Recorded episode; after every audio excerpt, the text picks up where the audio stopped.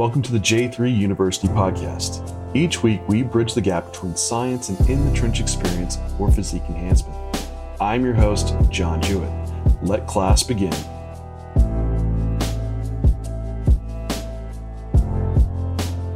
You are using your orals wrong. I know. That's what we're going to cover today.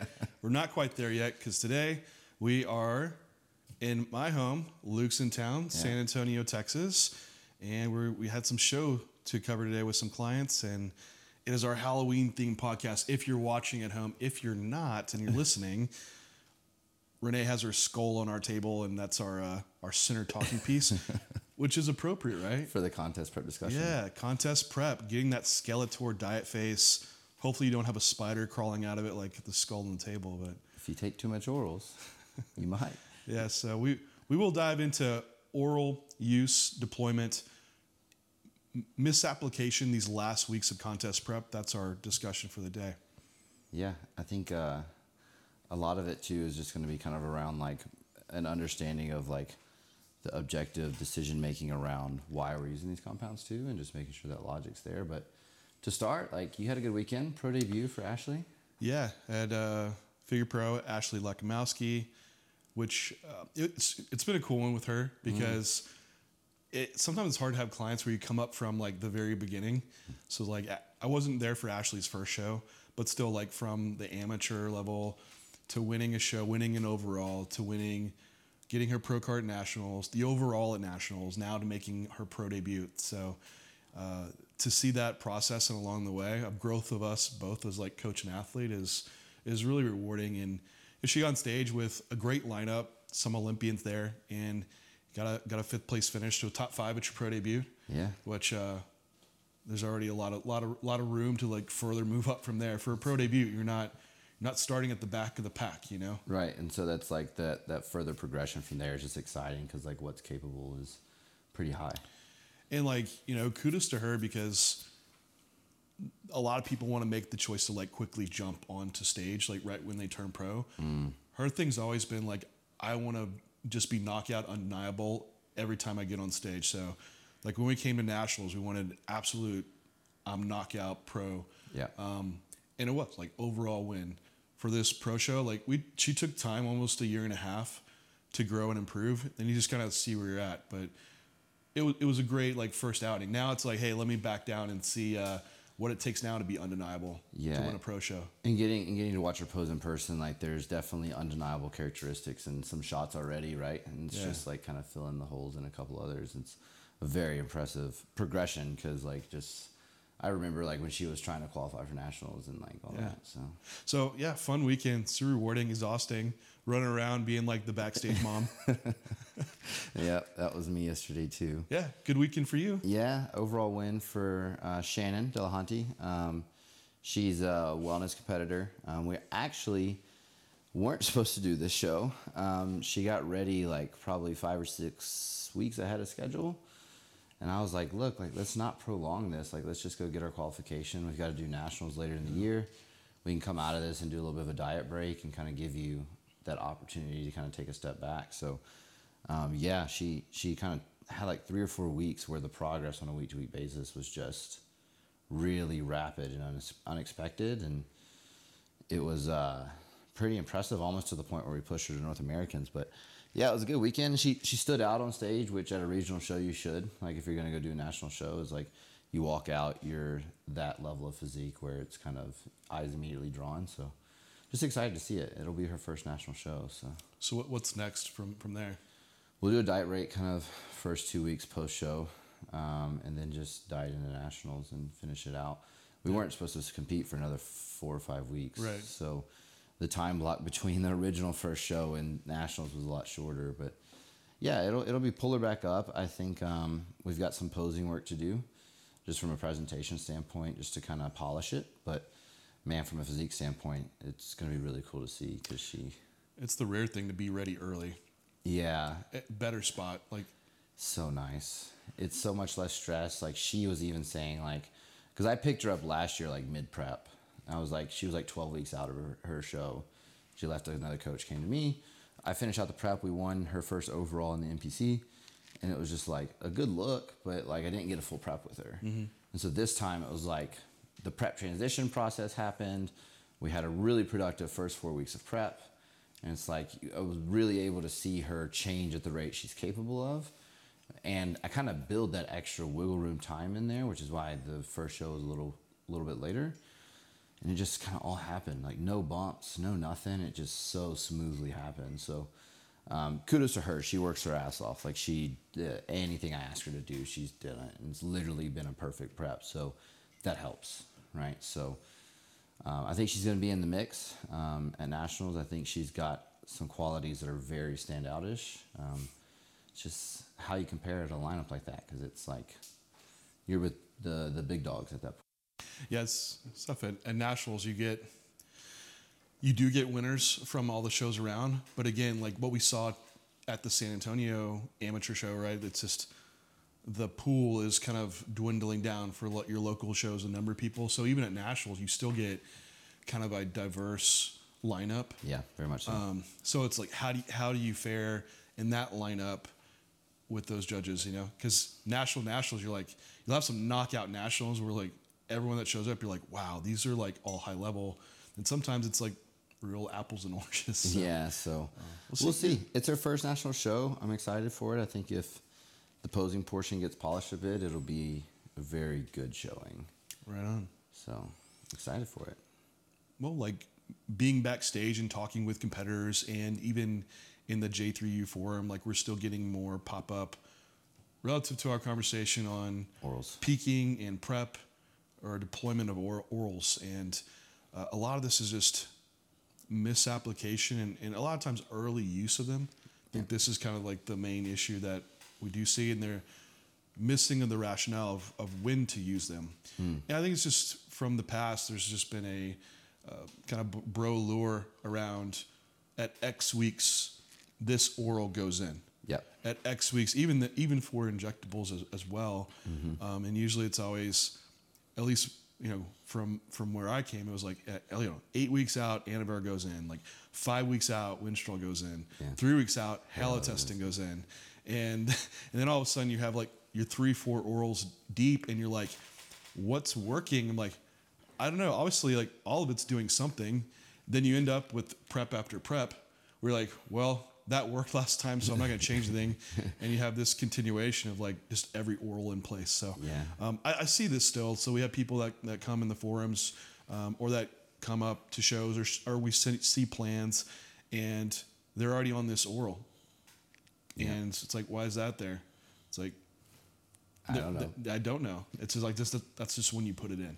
Yeah, and I think a lot of times too the something I've noticed even nowadays is the duration portion is not quite as discussed about, so these things are going in even earlier. Like I've had some people come to me like 12, 13, 14 weeks out with already some orals in place. First show. Yeah. Then you have two, second show, third show. And it's like now you're you're on like 18, 19 weeks if you're doing multiple shows like that. I guess that's uh, well. So what? Like why? Yeah, what that right? Like what's what's the problem with that, Luke? Yeah, so from like a health perspective, especially uh, depending on the oral usage, like uh, most of the time we're going to be looking at like liver toxic compounds, especially Yeah. if we're looking at like Winstrol and Halo, um, and just overall like managing those health metrics within a prep. In my opinion, is part of optimizing the progress over the duration of that prep and only deploying when the value of these compounds is actually warranted, right? Because um, I like to think of it as like a apple tree. So like take the lowest hanging fruit, right? Like take what's on the table for you to continue to progress. And when we talk about like 15 weeks out, 14 weeks out, 13 weeks out, there's like so much there that can be used in order to progress from a fat loss perspective. And then the question's like, why is the orals being deployed for a fat loss purpose in the first place when we know that from a mechanistic standpoint that's not going to be the primary primary action and so it's like a, a mm-hmm. misunderstanding of like well i can go ahead and start getting a little bit harder if i deploy xyz Yeah, yeah. So it's it, and along the lines of those health metrics, it's like you know, absolutely, I'm I will take risk. It's not mm. you know risk avoidance whatsoever. It's trying to reduce it. But again, like you have someone like I've done preps that are 35 weeks long. you know, two shows, three shows, they add up to where if you have orals in the whole time, you're spending majority of the year with a, a pretty poor lipid panel. Because even for like five milligrams of Anavar on a female, like I'll see their HDL levels cut in half. And not that HDL is a sole marker for us, but regardless, when you have everything else, polypharmacy packed on top of it for the majority of the year, year after year, this is what could lead up to like poor health outcomes. So it's like, could we do this another way that has the same aspect that we're trying to pull out when that oral was going in? And then you're asking, well, why was the oral put in to begin with? And that's when we see the the lack of knowledge with within that. So mechanistically, like you said, our main role of when we're adding in any anabolic steroid is primarily muscle retention. Yep, absolutely. Primary mechanism working on the androgen receptor to hold on to muscle. Um, of course, you, you you know it's also building muscle as well. It's an anabolism and anti-catabolism at the same time, um, and then it, it it's a it does have an influence on body fat, but it's not our main primary tool. Yeah. Um, and so when we see people that are adding in them for hardening agents, right? That's stuff. It's so how does that mechanism work? And that's why I go to the whys, right? So Yeah. you know, and we know like they're not necessarily hardeners. Don't ever call mm. any orals hardeners because I think that's what convolutes when you should be using them. Yep. It's like, hey, these are our muscle retention agents.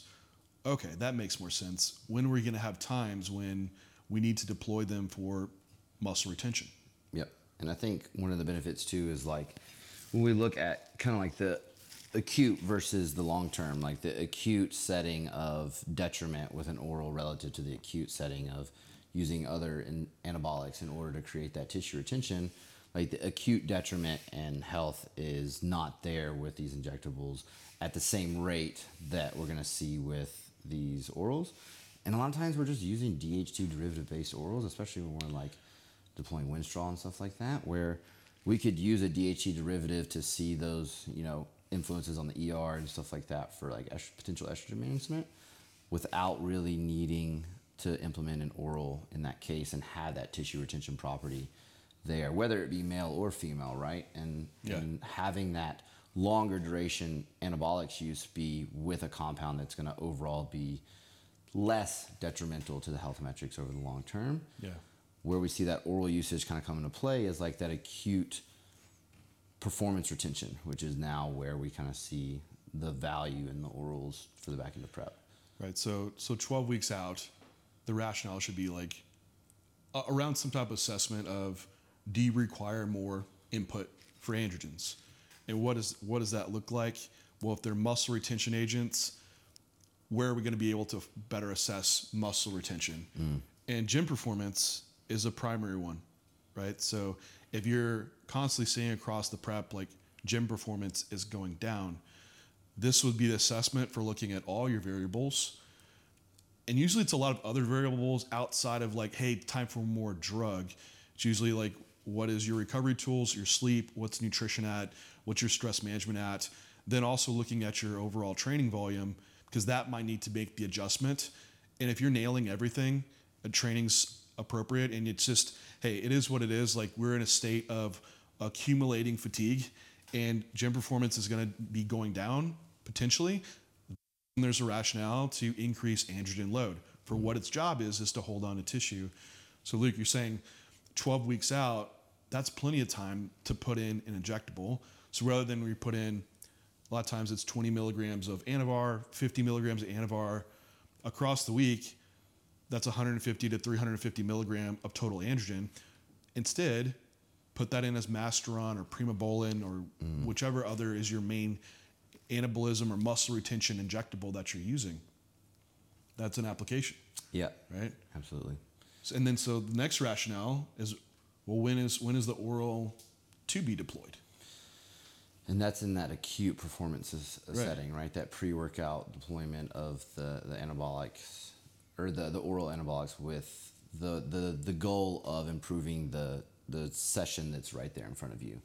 And especially when we have the shorter timetable, like you said, like the time to make a difference within Sure. the deployment of a compound.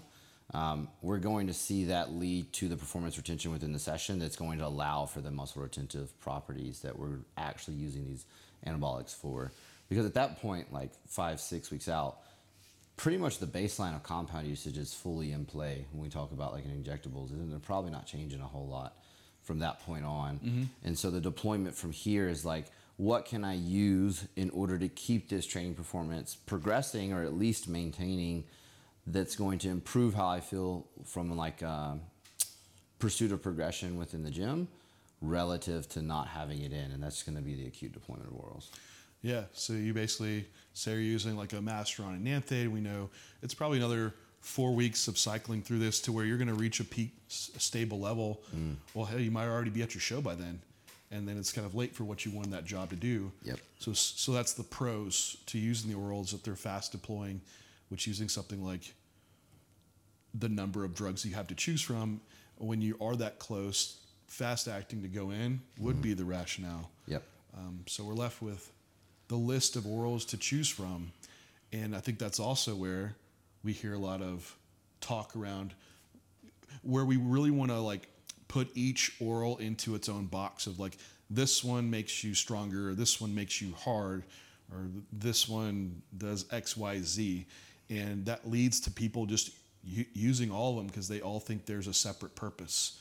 Um, when really, like we said, the over encompassing for androgens for our purpose, now we're not powerlifters, is muscle retention.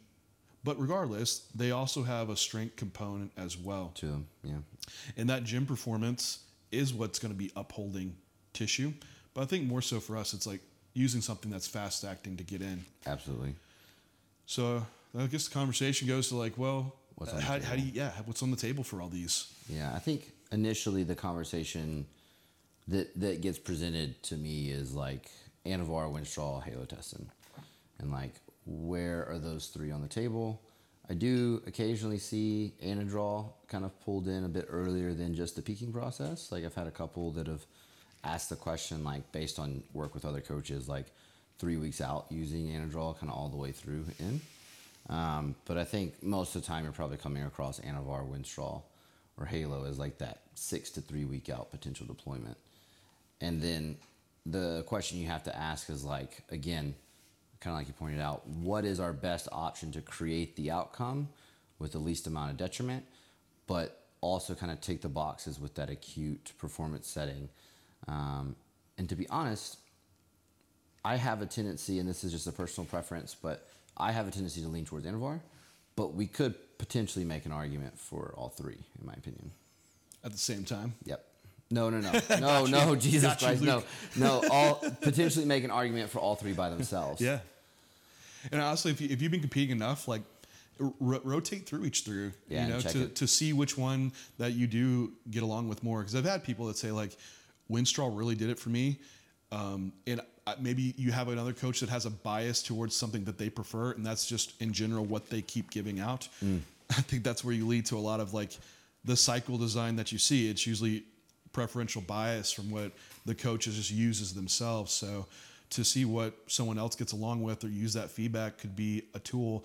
But on, on paper, relatively, all these are similar in what they're doing because Yep. we're, you know, whether it's Halo, Ma- Ma- um, Winstrol, or Anavar, they're all non-aromatizing, uh, you know, DHT derivatives or testosterone derivative in, in some of these cases. But relative, they're they're bringing kind of like the same thing to the table Yep. And what they can do. Now, all been deployed clinically, so they all have some application in clinical setting. The one that's still used today is oxandrolone, and potentially it would could be the most benign in, in liver toxicity. Mm-hmm. And so that I mean that could be the starting point around that. But again, I, I don't think it's a rationale to be using all of them or deploying them on top. And I think that where that happens is when you see them being stapled as these will make you hard. Yeah. And well, we, we could hit on that. I mean, how would they make you hard? That's the question, right? Okay, it's a hardener.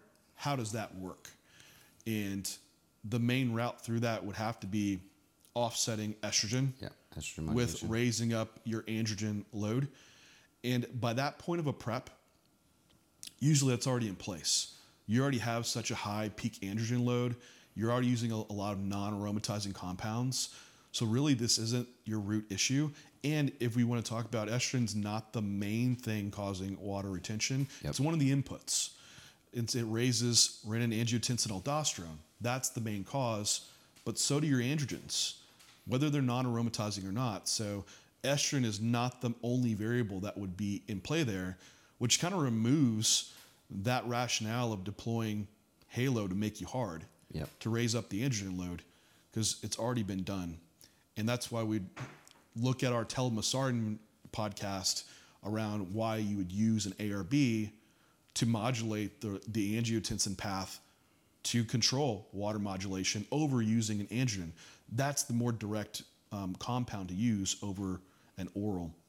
But that's like the estrogen box. Like how else might these things work? And we already talked about aldosterone and estrogen within that. The other one would be cortisol Yep. which you are accumulating fatigue across a prep and cortisol levels are rising.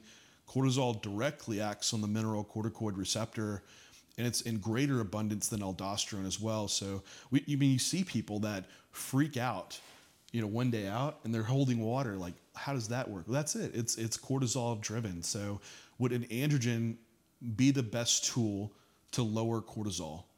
And they have an influence on it, uh, but the main thing during a peak week is not an androgen Yep. for that purpose. Yep.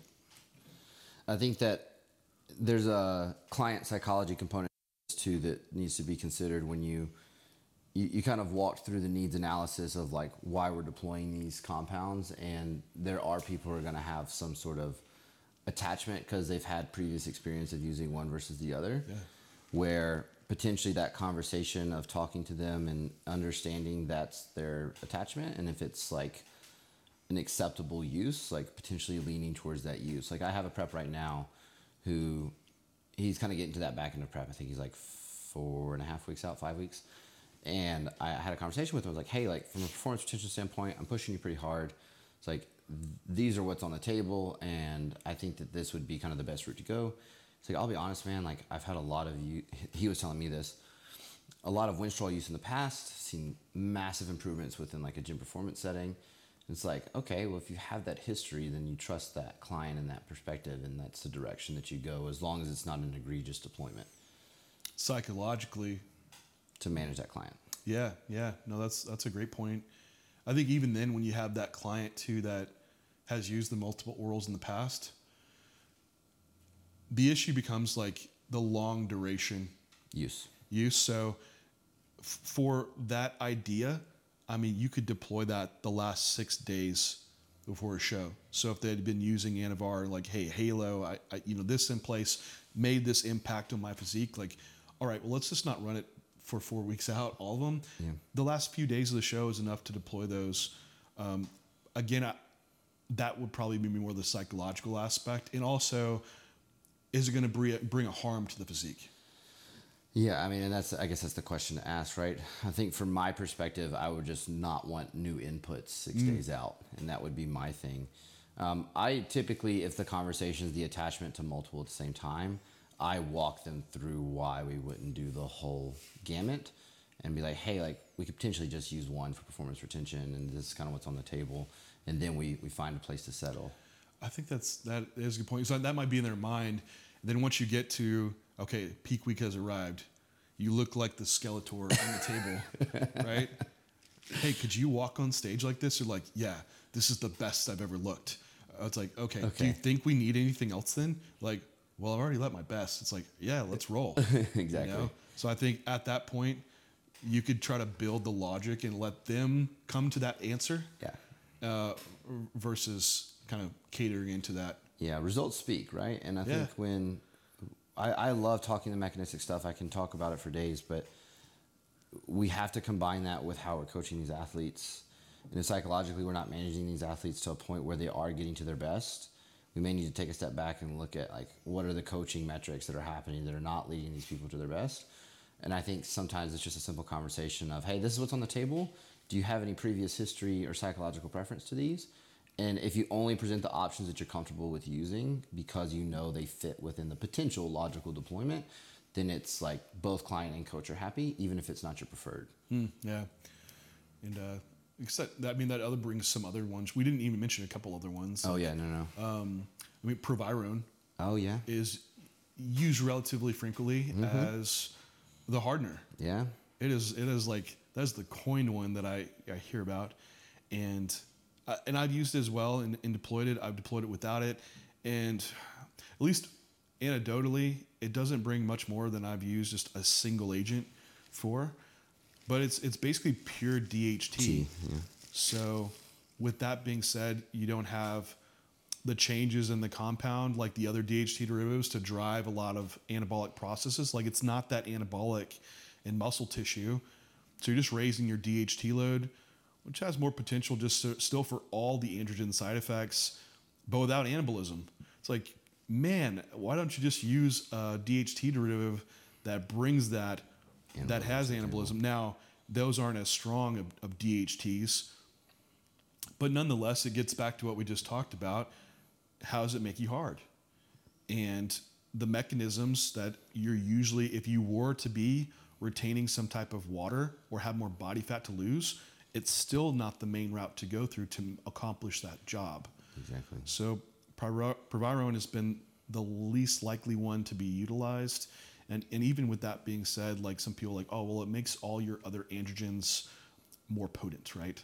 By lowering sex hormone binding globulin. But, but once you raise your androgen load You're up, already getting that SHBG. your SHBG is already smashed. Yeah. So that's already in place, and you already have enough androgens that are also offsetting estrogen. So it just doesn't have as much application. Um, off season is another conversation, but at least within what we're doing here for prep, Yeah. not not so much. Yeah, and I think there's still a couple that I think I come across quite frequently. Um, Innerdraw slash Superdraw, like the last Yeah. seven to ten days, um, especially within the loading perimeter. I know it's something that you quite a bit. We could potentially map out the potential logic there. Yeah, at least with with Anadrol, it can bring some water, um, and that's potential its action on the estrogen receptor.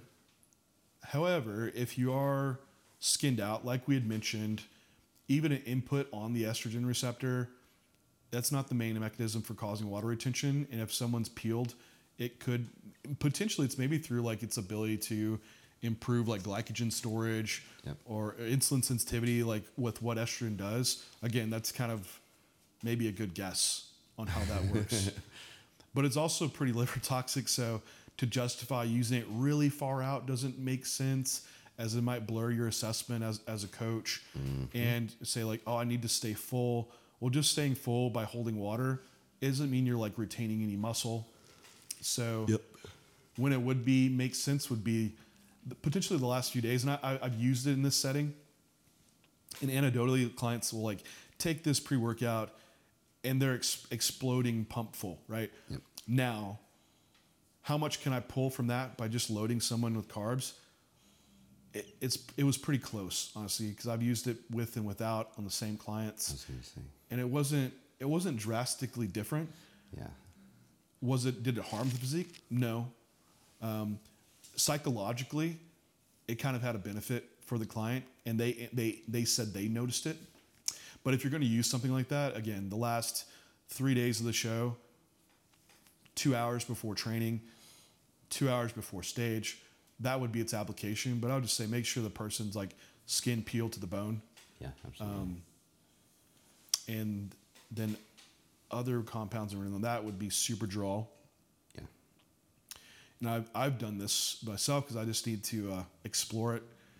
And super draw is uh, methylated masteron, non aromatizing, heavily liver toxic, which when I did use it about to say, you had only for on four right? days and pulled my labs a couple days after the show, I'm like, man, it was really impactful for my lipids and liver enzymes.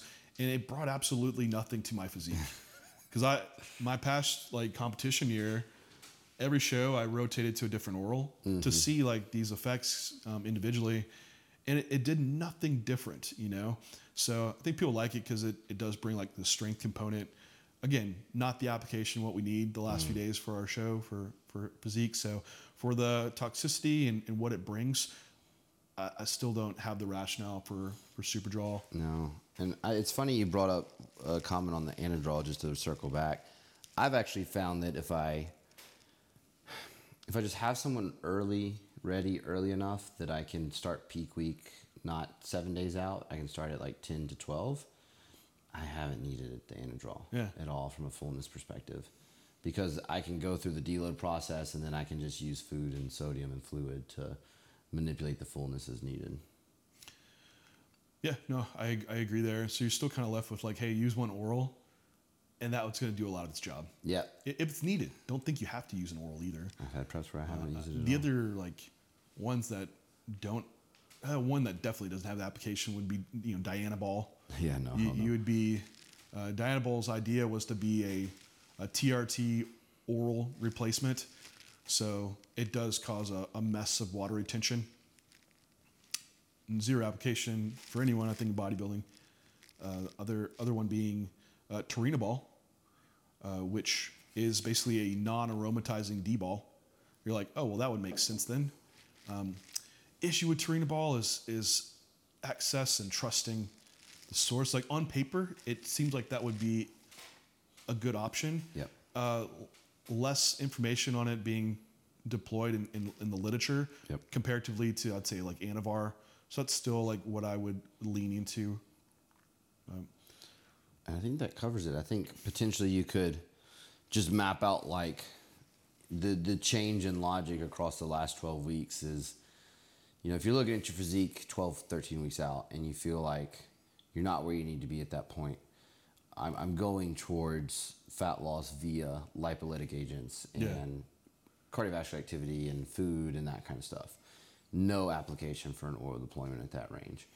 If we're looking at where we're at from a physique perspective at six six ish weeks out, maybe you've got to step on the gas pedal a bit harder than you wanted to, and so in order to retain that performance, Yeah. you you see the need. I'm I'm full bore going for it because um, I think that the the direction that you go with that oral deployment needs to be, like we've mentioned, like specific to the need at hand. And then the last piece would be, can we do an oral deployment that's going to influence the acute look within the setting of seven to ten days pre-show? And I think the only one that could potentially have uh, deployment there would be Anadrol. But again, if I've I'm at the point right now where I've seen it seen it make a visual change, but if I just ran the prep where I can start the peak week far enough out, I'm not needing it at all. And so that's kind of like the three sections where like I've come across it the most is like maybe not a full understanding and deploying like oh I'm behind at 13 weeks out and so they're just throwing something at it because they don't really know what they're doing well, let's look at what we could potentially actually be using to solve the root problem, and it's just fat loss. Like the rate of fat loss is not there. And then at that six weeks out mark, like if you're rolling prep through and like performance in the gym is holding extremely well and your rate of loss is perfect, maybe you're a little bit ahead, that need may not be there. And there's a lot of preps where that's the case. And so it doesn't mean because you're six weeks out, you deploy it. And that's the question you have to answer. I think that's the most pivotal question to answer is what does the prep look like coming to that last piece? Is the potential for performance detriment there? And then going through through that. Yeah, no, that's a good summarization.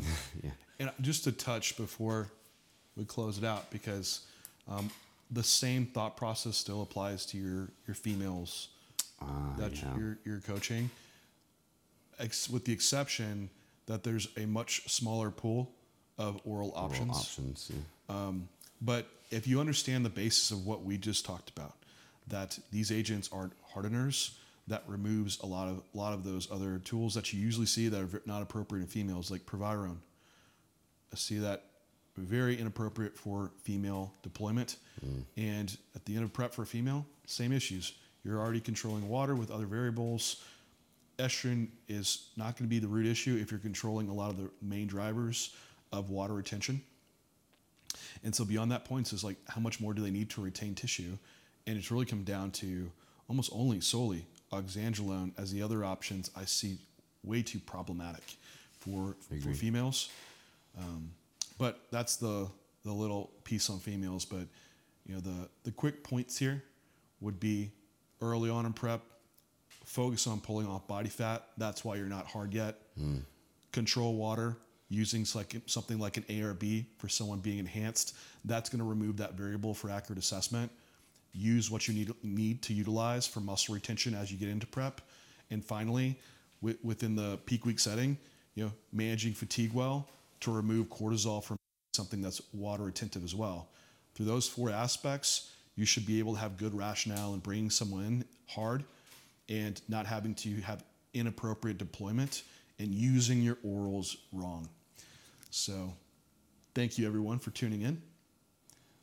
Let us know if you're on YouTube, have any questions below. We'll answer them for you. Talk to you next time.